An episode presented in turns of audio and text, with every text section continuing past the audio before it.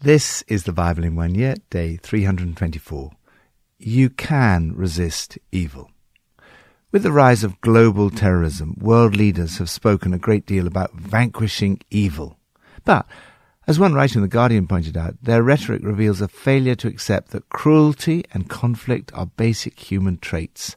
As Albert Einstein said, I do not fear the explosive power of the atom bomb. What I fear is the explosive power of evil in the human heart. Why is there so much evil in the world? Why is there such a battle with evil in our own lives? How can you resist the devil? What will happen to the devil at the end of time? Proverbs 28. A discerning son heeds instruction, but a companion of gluttons disgraces his father. Whoever increases wealth by taking interest or profit from the poor amasses it for another, who will be kind to the poor. If anyone turns a deaf ear to my instruction, even their prayers are detestable. Whoever leads the upright along an evil path will fall into their own trap, but the blameless will receive a good inheritance. The rich are wise in their own eyes. One who is poor and discerning sees how deluded they are. When the righteous triumph, there is great elation. But when the wicked rise to power, people go into hiding. Whoever conceals their sins does not prosper, but the one who confesses and renounces them finds mercy. Blessed is the one who always trembles before God, but whoever hardens their heart falls into trouble. Like a roaring lion or a charging bear is a wicked ruler over a helpless people. A tyrannical ruler practices extortion, but one who hates ill-gotten gain will enjoy a long reign. Anyone tormented by the guilt of murder will seek refuge in the grave. Let no one hold them back. Confess and renounce evil. Here's the answer to evil in our own lives. Those who conceal their sins do not prosper, but those who confess and renounce them find mercy. The writer of Proverbs speaks of different types of evil murder, leading the upright along an evil path, turning a deaf ear to the law, charging exorbitant interest, and hard heartedness. He also speaks about evil rulers. When good people are promoted, everything is great. But when the bad are in charge, watch out. Among leaders who lack insight, abuse abounds. We've seen this in the last few years in, for example, Syria, Libya, Iraq, Zimbabwe, North Korea, Sudan, and so on. Good leadership is so important. He says that an evil leader is like a roaring lion or a charging bear, ruling over a helpless people. The Apostle Peter described the devil as a roaring lion, looking for someone to devour. When you confess your sins, God offers mercy. You can't whitewash your sins and get by with it. You find mercy by admitting and leaving them. Or as St. John puts it, if we confess our sins, he is faithful and just and will forgive us our sins and purify us from all unrighteousness. Lord, thank you for this wonderful promise that when I confess my sins and renounce them, I find mercy. New Testament, James 4. What causes fights and quarrels among you? Don't they come from your desires that battle within you? You desire but do not have, so you kill. You covet, but you cannot get what you want, so you quarrel and fight. You do not have because you do not ask God. When you ask, you do not receive because you ask with wrong motives, that you may spend what you get on your pleasures. You adulterous people. Don't you know that friendship with the world means enmity against God? Therefore anyone who chooses to be a friend of the world becomes an enemy of God. Or do you think Scripture says without reason that he jealously longs for the Spirit he has caused to dwell in us? But he gives us more grace. That is why Scripture says, God opposes the proud, but shows favor to the humble. Submit yourselves, then, to God. Resist the devil, and he will flee from you. Come near to God, and he will come near to you. Wash your hands, you sinners, and purify your hearts, you double-minded. Grieve, mourn, and wail. Change your laughter to mourning, and your joy to gloom. Humble yourselves before the Lord, and he will lift you up. Brothers and sisters, do not slander one another. Anyone who speaks against a brother or sister, or judges them, speaks against the law and judges it. When you judge the law, you're not keeping it, but sitting in judgment on it. There is only one lawgiver and judge, the one who is able to save and destroy. But you, who are you to judge your neighbor? Now listen. You who say, Today or tomorrow we will go to this or that city, spend a year there, carry on business, and make money. Why, you do not even know what will happen tomorrow. What is your life? You are a mist that appears for a little while and then vanishes. Instead, you ought to say, If it is the Lord's will, we will live and do this or that. As it is, you boast in your arrogant schemes. All such boasting is evil. If anyone, then, knows the good they ought to do and doesn't do it, it is sin for them. Resist the devil. Why is there so much division in the world? James gives us an uncomfortable answer. Where do you think all these appalling wars and quarrels come from? Do you think they just happen? Think again. They come about because you want your own way and fight for it deep inside yourselves. The Bible acknowledges the human sources of evil, but also points to a deeper source. All human beings have evil tendencies. This chapter is focused on the key battleground in the fight against evil ourselves. Evil must be resisted. How can you win this battle? The first problem that James identifies is that when we want something, we go out there and fight for it rather than asking God. You lust for what you don't have and are willing to kill to get it. You want what isn't yours and will risk violence to get your hands on it. The lure of the pleasures of this world is so strong, but God wants us to be faithful to Him. When we pursue the pleasures of this world, we become adulterous in our relationship with God. When you ask, you do not receive because you ask with wrong motives, that you may spend what you get on your pleasures. He goes on to say, You're cheating on God. If all you want is your own way, flirting with the world every chance you get, you end up enemies of God and His way. This upsets the Holy Spirit.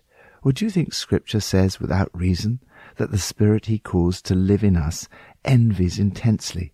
We grieve the Holy Spirit when we go after other gods. It's also possible to sin by not doing something. Sin is not just doing what we know is wrong, it's also failing to do what we know is right. In fact, if you know the right thing to do and don't do it, that for you is evil. You cannot overcome evil on your own. Yet, here is the remarkable thing. He gives us more grace. God does not condemn you. God opposes the proud but gives grace to the humble. He gives you more grace to overcome evil. Submit yourself humbly to God. Resist the devil, and he will flee from you. Come near to God, and he will come near to you. These are wonderful promises worth learning by heart. Yell a loud no to the devil and watch him scamper. Say a quiet yes to God, and he'll be there in no time. How do you do this? He goes on to explain. Quit dabbling in sin. It's no good thinking you can live a holy life and hang on to just a little bit of sin in your life. Purify your inner life. Quit playing the field. Get down on your knees before the Master. God does not leave us there. Getting down on our knees is the way to get back up on our feet. As we recognize our own shortcomings, we realize we're in no position to judge anyone else. The best way to forget the faults of others is to remember our own. As we ourselves are lawbreakers, who are we to sit around judging other people? There's only one who is qualified to be the judge, the one who is able to save and destroy. But you, who are you to judge your neighbor? Another evil is self-importance, to be full of your grandiose selves. we brashly announce, today, at the latest, tomorrow, we're off to such and such a city for the year. We're going to start a business and make a lot of money. It's good to plan ahead, but at the end of the day, you don't know the first thing about tomorrow. You're totally dependent on God. Instead, make it a habit to say, if the Master wills it, and we're still alive, we'll do this or that. The expression God willing should not be a formality. Rather, it should express the reality of a heart that recognizes that God is ultimately in control, and you're not. The prayer of your heart should be, Your will be done. Lord, forgive us our sins as we forgive those who sin against us. Lead us not into temptation, but deliver us from the evil one. Old Testament. Ezekiel 38 and 39. The word of the Lord came to me. Son of man, set your face against Gog, of the land of Magog, the chief prince of Meshech and Tubal. Prophesy against him and say, This is what the sovereign Lord says. I am against you, Gog, chief prince of Meshech and Tubal. I will turn you around, put hooks in your jaws, and bring you out with your whole army, your horses, your horsemen fully armed, and a great horde with large and small shields, all of them brandishing their swords. Persia, Cush, and Put will be with them, all with shields and helmets. Also Gomer with all its troops, and Beth Togarmah from the far north with all its troops, the many nations with you. Get ready. Be prepared. You and all the hordes gathered about you, and take command of them. After many days you will be called to arms. In future years you will invade a land that has recovered from war, whose people were gathered from many nations to the mountains of Israel, which had long been desolate. They had been brought out from the nations, and now all of them live in safety. You and all your troops, and the many nations with you, will go up, advancing like a storm. You will be like a cloud covering the land. This is what the Sovereign Lord says. On that day, thoughts will come into your mind, and you will devise an evil scheme. You will say, I will invade a land of unwalled villages. I will attack a peaceful and unsuspecting people, all of them living without walls and without gates and bars. I will plunder and loot and turn my hand against the resettled ruins, and the people gathered from the nations, rich in livestock and goods, living at the center of the land. Sheba and Dedan, and the merchants of Tarshish, and all her villages will say to you, Have you come to plunder? Have you gathered your hordes to loot, to carry off silver and gold, to take away livestock and goods, and to seize much plunder? Therefore, Son of Man, prophesy and say to Gog, This is what the Sovereign Lord says. In that day, when my people Israel are living in safety, will you not take notice of it?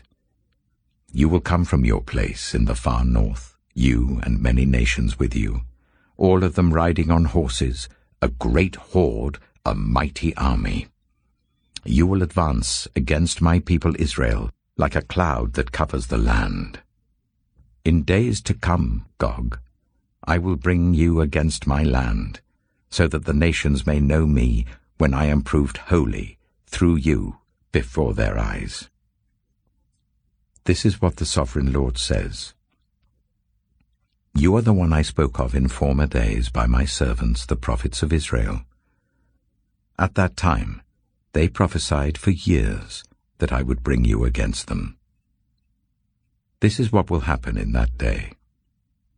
When Gog attacks the land of Israel, my hot anger will be aroused, declares the Sovereign Lord.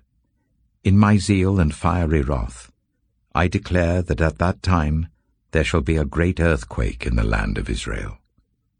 The fish in the sea, the birds in the sky, the beasts of the field, every creature that moves along the ground, and all the people on the face of the earth will tremble at my presence.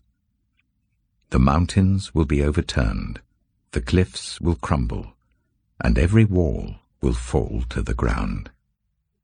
I will summon a sword against Gog on all my mountains, declares the sovereign Lord.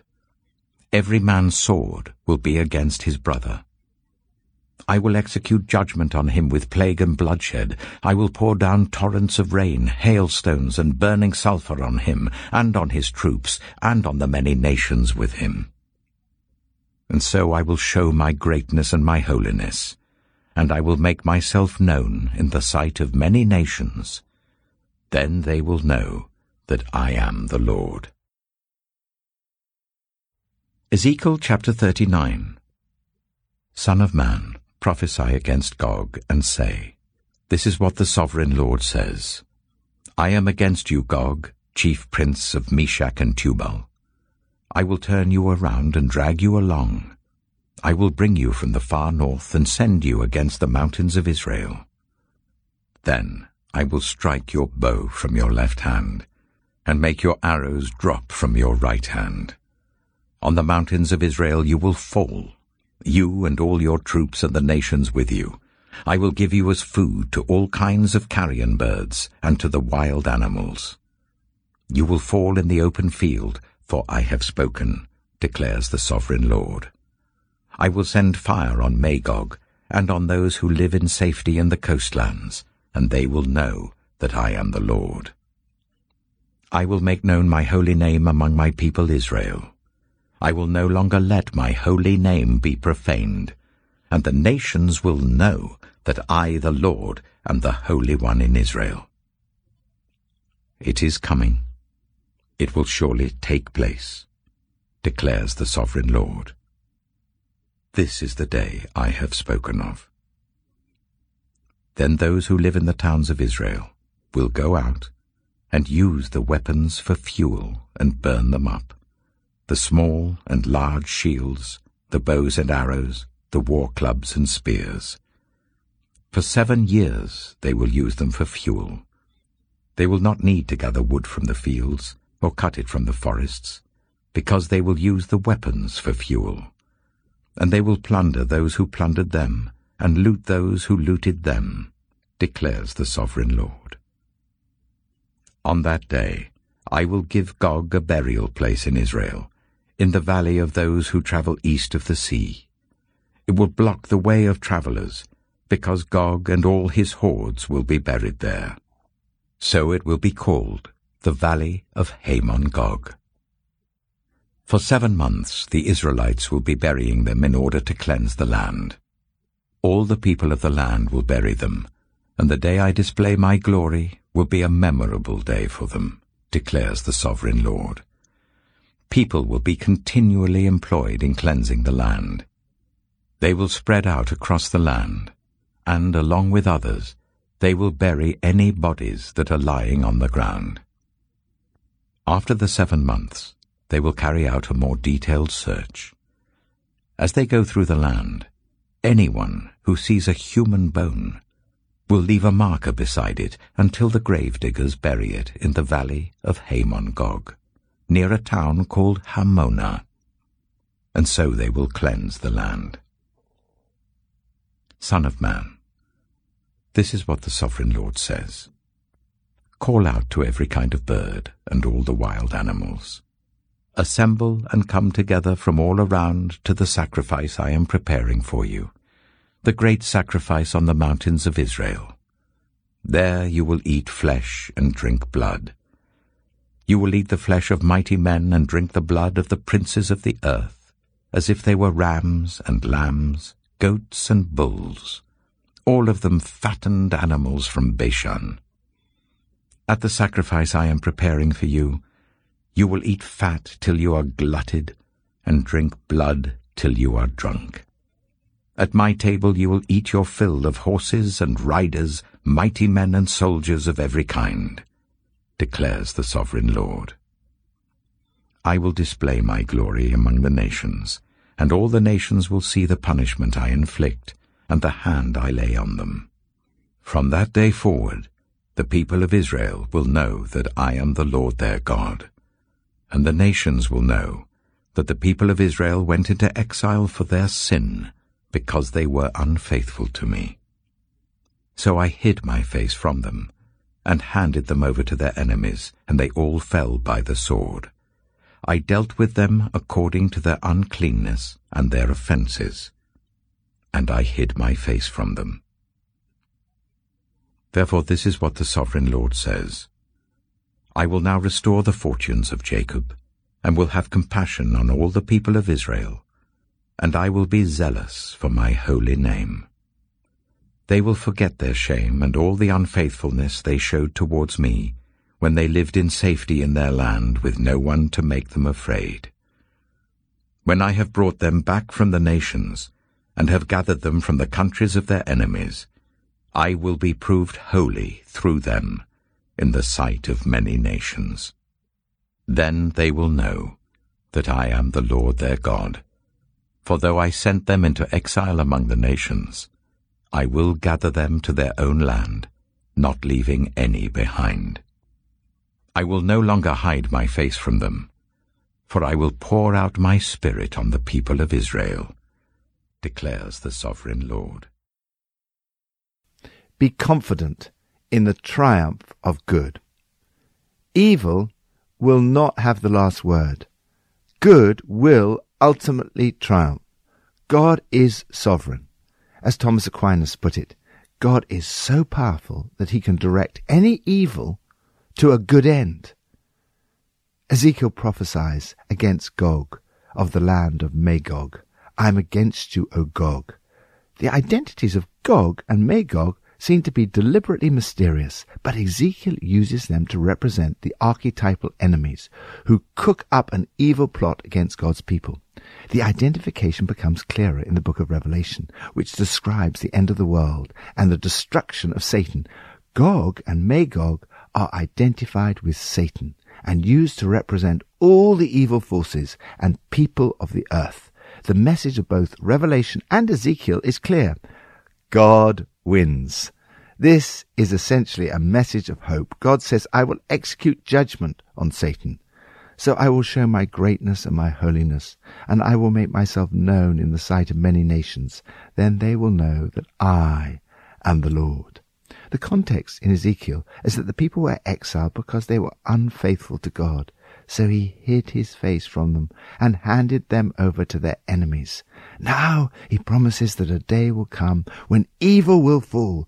God will be glorified. The day I'm glorified will be a memorable day for them. He promises that he will have compassion on them. I'll be compassionate on all the people of Israel. I'll use them to demonstrate my holiness with all the nations watching. After I've poured my spirit on Israel, filled them with my life, I'll no longer turn away. I'll look them full in the face.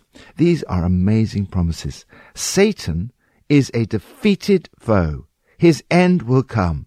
You can begin to experience that victory right now. You can resist evil. Lord, thank you that the powers of evil have been defeated. May there be a great outpouring of your Spirit, so that everyone will know that you are the Lord our God. Pippa adds, James chapter 4 verse 7 says, Resist the devil and he will flee from you. Come near to God and he will come near to you. These are powerful verses that I have recited many times when I've been feeling under attack by fear or discouragement.